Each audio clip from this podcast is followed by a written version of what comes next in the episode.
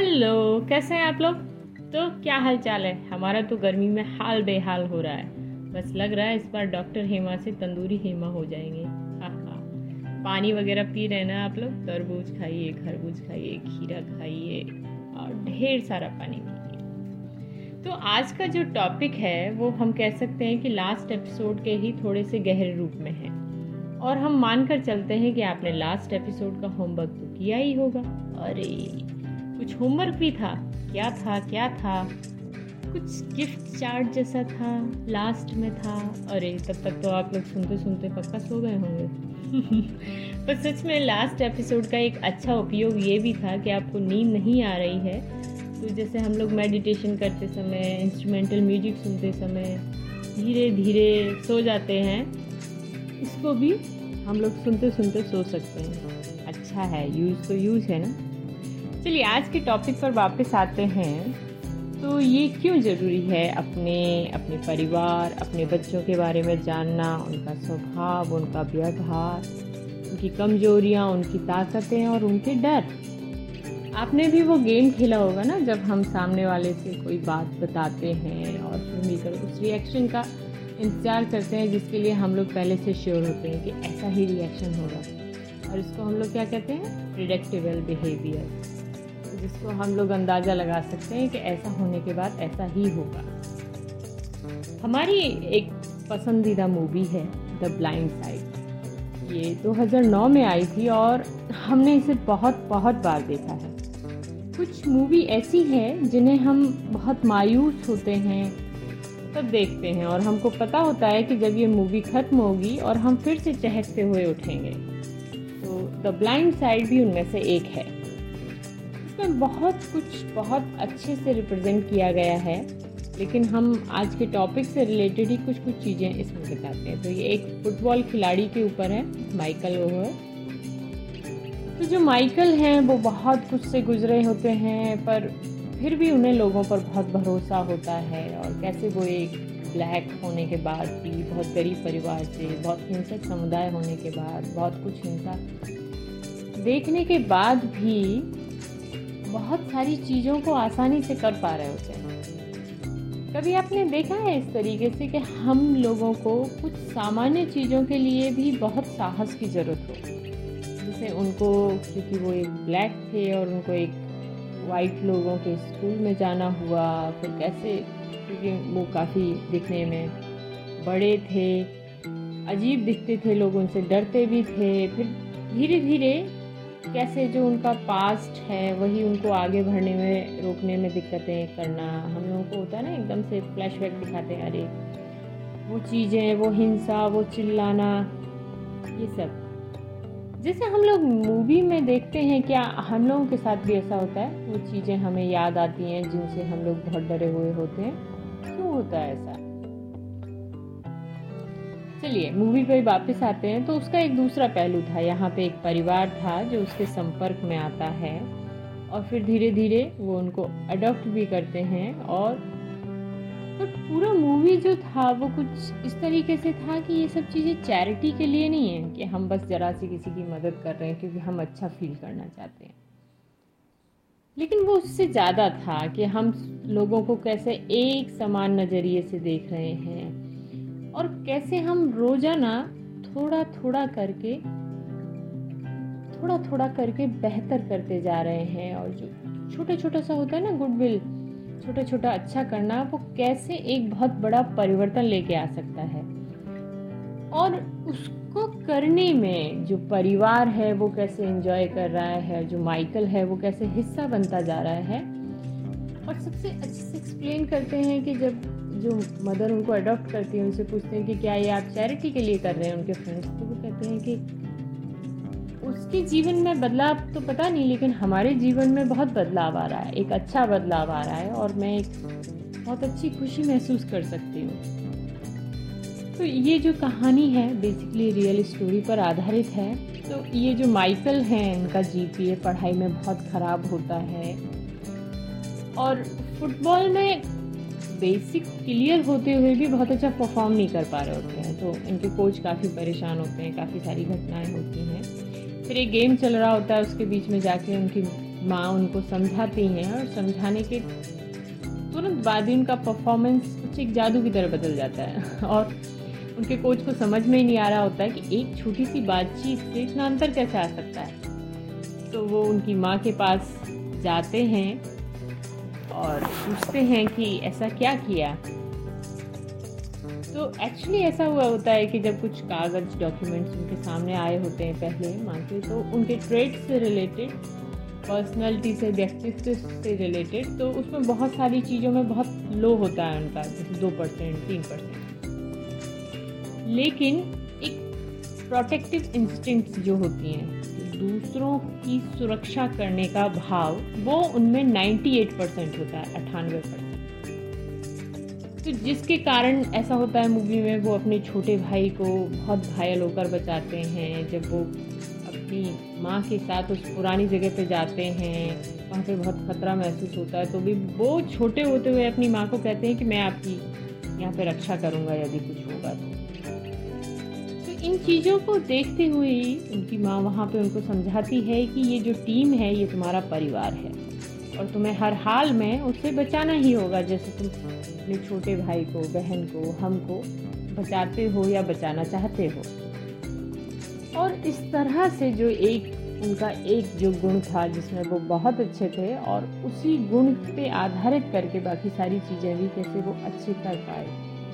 और कैसे उनके टीचर्स ने भी उनको अलग तरीके से पढ़ाने में मदद की, जो अलग जो उनका यूजुअल नहीं था डायरेक्शन के हम लोग बोलें और समझाने में। तो एक तो पूरा मूवी में एक टीम वर्क था, हर कोई कैसे एक को मदद कर रहा था, एक दूसरे को मदद कर रहे थे और उस मदद करने से उनके खुद के जीवन में क्या क्या बदलाव आ रहे थे।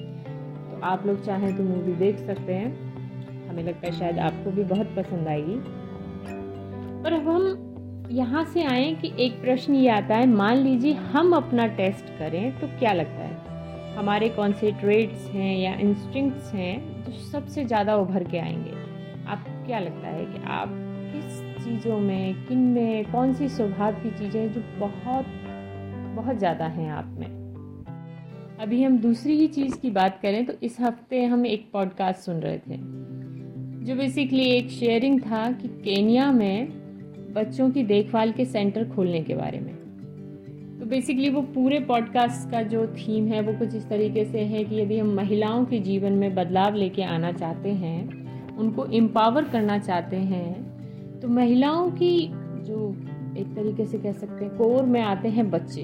और जब हम उनके बच्चों की देखभाल में मदद करेंगे तो शायद माताओं को स्वतंत्र बनाने में मदद करेंगे, और कैसे वो फिर खुद अपने पैरों पर खड़े होंगे।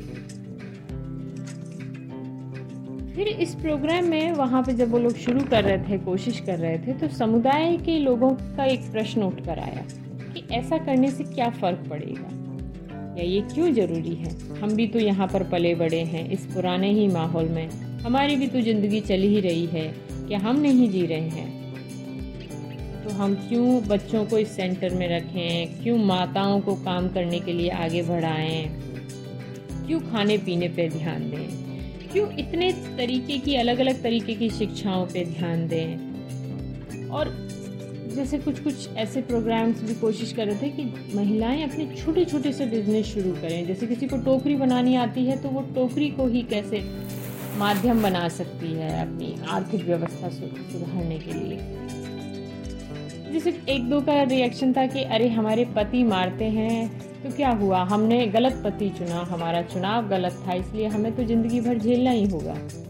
और शायद हमारे बच्चे भी झेलेंगे तो कभी कभी एक ही निर्णय को लेके और एक गलती को हम लोग बाँध के बैठ जाते हैं अरे चुनाव गलत था तो मुझे झेलना है। क्या हम आगे बढ़ने की सोच रहे हैं या नहीं? ऐसे ही बहुत सारे प्रश्न थे। तो लास्ट में क्या होता है कि वो शेयर करते हैं कि जब महिला उनकी मदद कर रही थी तो उन्होंने सोचा कि इसे शब्दों में बताना मुश्किल होगा। धीरे धीरे हम लोग थोड़ा थोड़ा समझाते हैं, लेकिन कामों से देखते हैं, कार्यों से देखते हैं क्या क्या बदलाव आता है। आपको अंदाज़ा है कि क्या क्या बदलाव आए होंगे? हम केवल कुछ को बताते हैं पे जैसे बच्चों के वज़न, लंबाई, दुगनी हो गई जो वो कुपोषण के शिकार थे। वो धीरे धीरे समुदाय से हटने लग गए। कुछ बीमारियाँ जो खाने पीने से थी, वो तो गायब ही हो गई थी। फिर उनकी आदतों में भी बदलाव आने लगा। फिर जो बच्चे सेंटर में थे, वो कैसे एक दूसरे के साथ खेलने से उनमें एकता बढ़ने लगी, एक दूसरे की देखभाल करने का भाव आने लगा। माताएँ अपने बच्चों के साथ साथ दूसरों के बारे में भी सोचने लगी। पुरुष बहुत अचंभित थे कि, अरे, हमारी पत्नी में इतने सारे गुण थे, हमें तो पता ही नहीं था। और कुछ रिश्ते बेहतर हो पाए, कुछ रिश्ते जो बहुत ख़राब थे, वहाँ पे स्त्रियाँ अपना खुद से आर्थिक क्या कहेंगे? ज़िम्मेदारी उठाने लगी अपनी, अपने बच्चों की, अपने बच्चों की पढ़ाई की और वो आसानी से उस रिश्ते से निकल पाई जो उनको बहुत परेशान कर रहा था। फिर हम लोग देखें उनके रहन सहन में, पहनावे में और धीरे धीरे शिक्षा के स्तर में बहुत बदलाव आया। और इन सब में हम सुनते सुनते सोच रहे थे एक बदलाव था, महसूस करना अपने अस्तित्व को। आप जानते हैं कभी कभी हम धीरे धीरे इतना परिस्थितियों में ढालना स्वीकार कर लेते हैं कि हम पूरी तरह भूल जाते हैं कि हमारा अस्तित्व है, हमारे कुछ कौशल हैं, हमारे जीवन का भी कोई उद्देश्य है। अच्छा ये बताइए, कितना फ़र्क पड़ता है किसी कार्य के उद्देश्य के बारे में पता होने से? ये बस इतना है कि हमारे पास एक किलो बैंगन है और हम सब्ज़ी बनाना शुरू कर रहे हैं। पर स्पष्ट नहीं है कि क्या। सोचते हैं, अरे देखते हैं क्या बन पाता है। शायद बैंगन का भरता या भरवा बैंगन या आलू बैंगन। पर क्या लगता है, शुरू में हमारे दिमाग में क्लियर नहीं है, हम कौन सी सब्ज़ी बनाने जा रहे हैं तो क्या इन तीनों की शुरुआत एक तरीके से होगी? नहीं, एक को भूनने से होगी। एक के लिए मसाला तरीके से काटना होगा, एक के साथ आलू तैयार करना होगा। तो चाहे आप महिला हैं या पुरुष, जीवन का उद्देश्य या आप अपने जीवन को कहाँ देखना चाहते हैं? उसका स्पष्ट होना बहुत आवश्यक है। पर उसके लिए आपको अपने बारे में एकदम स्पष्ट समझ भी होनी चाहिए। क्यों? यदि आपने हमारा लास्ट एपिसोड सुना था द क्रिएटिविटी तो आप पक्का मानते हैं कि हम सभी गुणों की खान है। बस उनको क्या करना है? पॉलिश करके चमकाना है।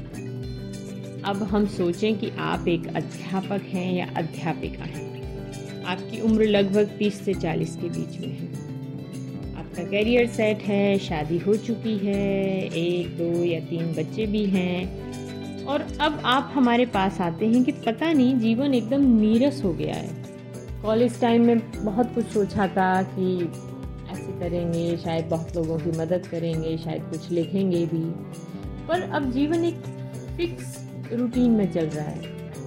ये अच्छा है, पर मैं संतुष्ट नहीं हूँ, खुश नहीं हूँ। मैं बच्चों को मदद करना चाहता हूँ या चाहती हूँ, पर हर वक्त अपने आप में ही उलझा रहता हूँ, जिसकी वजह से परिवार के साथ चिड़चिड़ापन है। और कोई खास परेशानी ना होते हुए भी जीवन में भारीपन है, तनाव है। अगली परिस्थिति सोचें कि आप जैसे एक महिला हैं, आपके सभी बच्चे सेटल हो चुके हैं, शायद वो बाहर रहते हैं या उसी शहर में अलग जगह रहते हैं या एक ही परिवार में रहते हैं। और आपके पास घर पे हेल्पर भी हैं और पेंशन है या थोड़ा बहुत इनकम है या बच्चे देते हैं तो पैसे की दिक्कत नहीं है। फिर भी दिन भर बहुत भारीपन रहता है। कितना टीवी देखेंगे, कितना दूसरों की बुराइयाँ करेंगे, कितना दिन भर ताना मारेंगे और कितना भजन करेंगे। और अब उनके मन में ख्याल आता है कि उनमें क्या हुनर है? क्या वो ऊपर जाने से पहले कुछ और करना चाहेंगे? कुछ और नज़रिया अपनाना चाहेंगे? अब एक अवधारणा के बारे में हम बात करेंगे, वो है सेल्फ एक्चुअलाइजेशन इसको कुछ शब्दों में बता पाना मुश्किल है, पर कोशिश करते हैं। इसका मुख्य उद्देश्य कहें तो अपने आप को अपनी पूरी क्षमताओं या योग्यताओं को विकसित करने में मदद करना। और फिर उनका जो हमारे हायर पर्पज है, जो हमारे जीवन का उद्देश्य है, उसको पूरा करने के लिए उपयोग करना। एक कहते हैं फुली ह्यूमन होना, पूरी तरीके से मनुष्य बनने की कोशिश करना। पर यहाँ पर दिक्कत आती है ज़्यादातर हम अपनी शारीरिक, मानसिक आवश्यकताओं में ही उलझे रह जाते हैं। जैसे ना रोटी, कपड़ा, मकान, सुरक्षित महसूस करना, अपनेपन का एहसास होना। सामाजिक तौर पर लोगों द्वारा जाने जाना हमारे बारे में लोग अच्छा कहें, हमारी रिस्पेक्ट करें और कुछ अचीवमेंट का एहसास होना, अरे हमने जीवन में ये किया। बहुत सारी छोटी छोटी चीज़ें हैं जिनके आसपास हमारी दिनचर्या घूमती रहती है, पर धीरे धीरे एक स्टेज आता है। जहाँ हम सोचते हैं कि जो ये हमारी मूलभूत आवश्यकताएँ हैं बेसिक नीड हैं, उनको हम एक आसान तरीके से हैंडल करें और अपनी क्षमताएँ जो ईश्वर ने हमें उपहार की तरह दी हैं, उनको समझकर उन पर काम करना शुरू करें। पर यदि आप अच्छे पेरेंट हैं टीचर हैं या अच्छे फ्रेंड हैं तो आप इसमें ना केवल अपनी मदद कर सकते हैं, बल्कि दूसरों की भी कर सकते हैं। जब भी हम स्वयं या कोई भी व्यक्ति हमसे कुछ ऐसी परिस्थितियों या हादसों के बारे में बात करता है, जिस पर शायद डायरेक्टली हमारा कंट्रोल नहीं है, उस व्यक्ति का कंट्रोल नहीं है, तब हम एक चर्चा ज़रूर करते हैं। वो ये है कि यह जो घटना है, ये जो परिस्थिति है, ये एक जीवन का हिस्सा है। जीवन नहीं है। फिर से बोल रहे हैं ये जो परेशानी है, ये क्या है? एक जीवन का हिस्सा है, जीवन नहीं है। जैसे सबसे कॉमन है ब्रेकअप होना, शादी में समस्या होना, बच्चे ना हो पाना। अपने किसी बच्चे या पति या पत्नी, भाई, बहन या माता पिता की असामयिक मृत्यु हो जाए। बेसिकली हमने जो महसूस किया है, यह जो ये चीज़ें होती हैं, एक भावनाओं का बहाव खोलती हैं। जिसे हम यदि पकड़ कर बैठना चाहेंगे तो दिन रात क्या होगा? पहले रोना होगा, फिर कोसना होगा, फिर ब्लेम करना होगा। कभी कभी हम खुद को ब्लेम करते हैं, कभी दूसरों को ब्लेम करते हैं और कभी कभी ईश्वर को भी ब्लेम करने लग जाते हैं। फिर फ्रस्ट्रेट होना और कहें तो आप उस भावनाओं के जाल में उलझ कर रह जाते हैं। पर यदि आप उन भावनाओं को दूसरों के लिए खोलते हैं और आप बहुत उदार होते हैं और दूसरों के दुख को समझकर मदद करने वाले इंसान भी बन सकते हैं तो वो क्या है एक भावनाओं का द्वार? अब हमको देखना है, उस द्वार को हम दूसरों की तरफ़ प्रेम के लिए खोल रहे हैं या खुद उलझने के लिए खोल रहे हैं? आखिर क्यों एक ही रिश्ते या एक ही इंसान या एक ही चीज़ के लिए बार बार रोते रहते हैं? और धीरे धीरे उसके लिए ऑब्सेस हो जाते हैं ना? एकदम जिद, हमको यही चाहिए। फिर क्या होता है? क्योंकि हम अपनी एक ही जो बेसिक नीड है, उससे बाकी सारी ज़रूरतों को भी पूरा करना चाहते हैं। तो जैसे हम कहें, एक शब्द होता है पैशन उससे क्या समझते हैं आप? चलिए, इसको और सरल करते हैं। प्रवृत्ति से क्या समझते हैं क्या आप मानते हैं हमारे पास एक पशु प्रवृत्ति है जो हमारी भौतिक आवश्यकताओं से संबंधित है और एक उच्च प्रवृत्ति जिसको हायर नेचर कहेंगे हम लोग, जो हमारी आत्मा या कहें ईश्वर से संबंधित गुणों को बताती है? तो हमको किस पर कितना काम करना चाहिए? यहाँ पर हम कहें कि यदि हम मैस्लो ने जिन्हें मूलभूत आवश्यकताएँ या बेसिक नीड कहा है, उनको हम भौतिक प्रवृत्ति या पशु प्रवृत्ति से जोड़ते हैं। तो उन पर उतना ही फोकस करें जितना आवश्यक है। जैसे हम खाना खाने की बात करें, एक घर की बात करें तो इतना ज़रूरी है घर जिसमें हम रह सकें आराम से। बारिश में पानी ना टपके रिश्तों की बात करें, अपनापन, प्रेम, जितना हम आसानी से प्राप्त कर सकें। एक जीवन यापन करने के लिए जितने पैसे की ज़रूरत है, और इन सब में क्या ज़रूरत है? एक संयम की ज़रूरत है। जैसे हम एक बेसिक नीड पर इतना ज़्यादा फोकस करते हैं तो फिर वो क्या करने लगेगी? बाकी नीड्स को खाने लग जाएगी। जैसे पैसा है पावर है, या कोई रिश्ता है और धीरे धीरे हम अपनी पशु प्रवृत्ति को खिला खिला कर इतना बड़, बड़ा कर चुके होते हैं कि हम स्वयं समझ नहीं पाते कि हम वास्तव में इंसान बचे भी हैं या नहीं। और इससे केवल हमको नुकसान हो रहा है ये कहना मुश्किल है क्योंकि जो आपके आसपास के लोग हैं उनका तो हम बता भी नहीं सकते उनका हाल क्या हो रहा होगा हमको लगता है यदि हम नियमित रूप से केवल उतना आत्मनिरीक्षण या सेल्फ एक्चुअलाइजेशन करते रहें जितना हम दूसरों के दोषों और व्यवहारों के विश्लेषण में करते हैं तो ही हम बहुत बदलाव ले पाए एनी anyway, हम आते हैं वापस हायर नेचर पर हमारी उच्च प्रवृत्ति पर तो एक तो लास्ट एपिसोड में हमने जितनी भी शक्तियाँ और क्षमताएँ बताई याद है आपको power of observation power of reflection वो सब यहाँ पर आती हैं हायर नेचर पूरी दुनिया में एक परसेंट से भी कम लोग हैं जो अपने आप की पूरी क्षमताओं को विकसित करने के आसपास भी पहुँच पाए हैं। यदि आप नहीं पहुँचे तो कोई गम नहीं। हाँ हाँ एक परसेंट से भी कम लोग पहुँचे हैं। हाँ लेकिन फिर भी थोड़ा लोग तो थोड़ा थोड़ा तो पहुँचे ना हम्म। तो एक टर्म हम आगे बात कर रहे हैं सेल्फ एक्सप्लोरर हम इसको कहें कि हम खुद को ही ढूंढना, खोजना और के बारे में ही जानना एक्सप्लोर करना और आगे बढ़ते करना यूजली ये जो सेल्फ एक्सप्लोर करना वाला है, यहाँ से ही हम अपने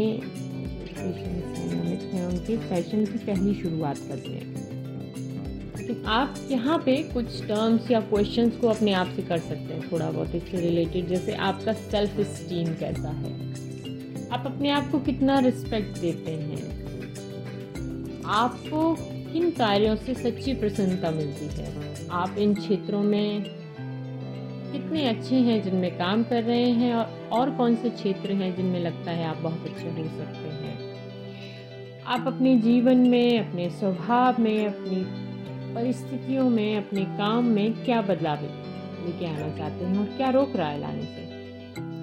और बहुत इंपॉर्टेंट आप किन चीज़ों के लिए ग्रेटफुल हैं? मतलब थैंकफुल हैं मैं आभारी हूँ मुझे ईश्वर ने अच्छा परिवार दिया, अच्छे मित्र दिए अच्छा घर दिया, पेट भरने के लिए खाना दिया, जो एक हम लोग प्रेयर करते हैं ना रोज़ाना की। Thank you God for everything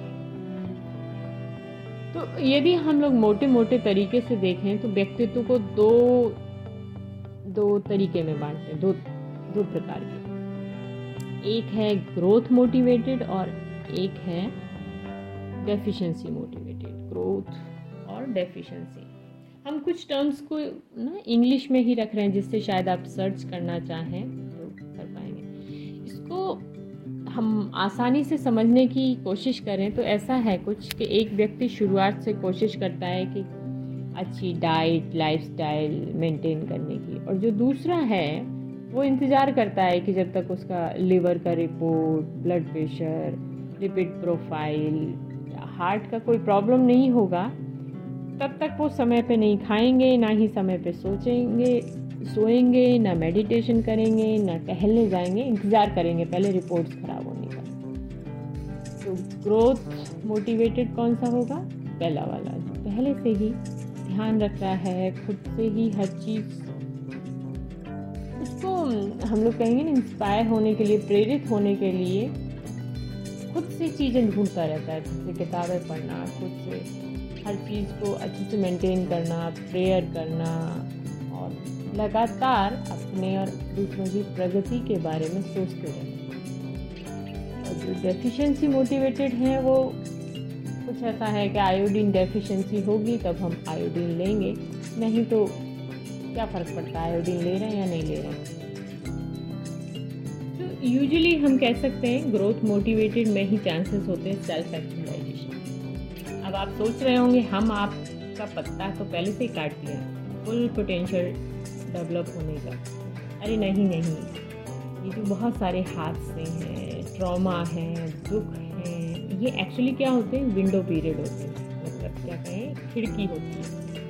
जो आपके व्यक्तित्व और क्षमताओं और प्रवृत्तियों के लिए कि आप इधर से उधर जाना चाहते हैं, उधर से इधर आना चाहते हैं। जैसे कोरोना काल में हम सभी के जीवन में एक विराम आया विश्लेषण करने का, सोचने का, निर्णय लेने का। और इस बारे में सोचना कि हमारे जीवन का उद्देश्य एक्चुअली क्या है। तो मान लीजिए कि हम कुछ कुछ जानते हैं अपने बारे में और कुछ अब कोशिश करेंगे और फिर आगे क्या? हम भी कुछ इसी स्टेज पर अटक जाते हैं कई बार। जैसे कुछ जानते थे, कुछ जान रहे हैं, पर प्रश्न उठता उठता है, आखिर क्या फ़र्क पड़ता है? और आगे क्या करना है? एक तो पक्का हमारा ज्ञान बढ़ता है। दूसरा, हम लगातार नए अनुभवों से गुजर रहे होते हैं। तीसरा, शायद ये हमें अपनी बेसिक नीड्स के जंजाल से बचने में मदद करता है। चौथा ये हमें पीक एक्सपीरियंस दिलाता है। अब ये क्या है? यह भी थोड़ा कॉम्प्लिकेटेड है, पर हम कोशिश करते हैं थोड़ा बहुत बताने की अब आप सोचिए आपके सबसे अद्भुत क्षणों के बारे में, जब आपने अपने आप को परिपूर्ण महसूस किया। और उसके सुकून को आप इस समय सोचकर भी महसूस कर सकते हैं। जब हम ये प्रश्नों को आपसे पूछते हैं तो कुछ इस प्रकार के उत्तर मिलते हैं। कि जब हमने किसी की मदद की थी, जब हमने घंटों तक प्रार्थना की थी, जब हमने किसी जानवर की जान बचाई थी, या फिर बहुत ही खूबसूरत प्राकृतिक जगह को देखा था और वहाँ बैठकर मनन किया था। कुछ रिसर्च में इनको इतना ज़्यादा भावुक और इंटेंस पाया कि इसकी तुलना नियर डेथ एक्सपीरियंस जो कहते हैं ना, लगभग मरने से बचकर आने वाले अनुभवों से की गई। जब इन अनुभवों को मापदंड में रखा गया तो कुछ ऐसा था कि वो कुछ इन गुणों या विशेषताओं से संबंधित थे। हम उनमें से केवल कुछ बता रहे हैं। जैसे होलनेस जो उस कार्य को करने के बाद एक भाव आया। एकता का, एकात्मकता का का एकजुटता का मतलब पूरा कंप्लीट फील होना। दूसरा कहें परफेक्शन परिपूर्णता का, उत्कृष्टता का जस्ट राइटनेस जस्ट सोनेस मतलब इससे अच्छा तो इस काम को हम इससे बेहतर नहीं कर सकते या उस कार्य को सबसे बेहतर तरीके से किया। फिर कंप्लीशन कार्य को शुरू किया और उसको ख़त्म भी किया नो मैटर कितनी परेशानियाँ आई। न्याय, निष्पक्षता, जहाँ पर हम न्याय के साथ थे या हमने किसी की मदद की, न्यायपूर्ण बने रहने में या हम न्यायपूर्ण बने रहे अलाइवनेस अलाइवनेस को कैसे बताएँ? एक एहसास होता है ना कि अरे, आप ज़िंदा हैं। ओ अंदर से आप ज़िंदा हैं तरीके का। फिर रिचनेस रिच का मतलब यहाँ पैसे से नहीं है। ये कुछ ऐसा है जो हम लोग कभी कभी महसूस करते हैं ना कि सब कुछ खाली लग रहा है, कुछ भी नहीं है। आप उसका उल्टा महसूस करें कि सब कुछ कॉम्प्लेक्स होते हुए भी आप अपने आप को गुणों और क्षमताओं से भरा हुआ महसूस कर रहे हैं। फिर ऑनेस्टी और सत्यवादिता, जहाँ पे आप लगातार इनमें काम कर रहे हैं, इससे संबंधित एक्सपीरियंस फिर ब्यूटी जैसे बताया नेचुरल ब्यूटी गुडनेस, एकदम अच्छे से काम करना यूनिकनेस वो चीज़ अपने आप में बिल्कुल अलग है उसके जैसा कुछ और कार्य नहीं है। एफर्टलेसनेस जैसे हमको ये मटेरियल लिखना है और हम अभी रिकॉर्डिंग कर रहे हैं और इसके लिए हम हफ़्ते में बहुत घंटे देते हैं। लेकिन ये हमारे ऊपर कभी भी ऐसा नहीं लगता कि हमें कोई काम ख़त्म करना है। अरे, हमको टेंशन है, काम ख़त्म करना है। और स्ट्रेस है। हर चीज़ क्या है? ईज के अकॉर्डिंग है कि आएगी तो समय पे वो आती जाएगी, लिखती जाएगी और हम उसको रिकॉर्ड भी कर पाएँगे। फिर ह्यूमर जॉय आपकी ना हँसते हँसते आँखों में पानी आ जाना। या आपकी वजह से लोगों के हँसते हँसते आँखों में पानी आ जाना हम लोगों को चुनना होता है कि हमारी वजह से लोगों के हँसते हँसते आँखों में पानी आ रहा है या फिर मतलब रोते रोते हाल बेहाल हो रहा है तो हम क्या करना चाहते हैं?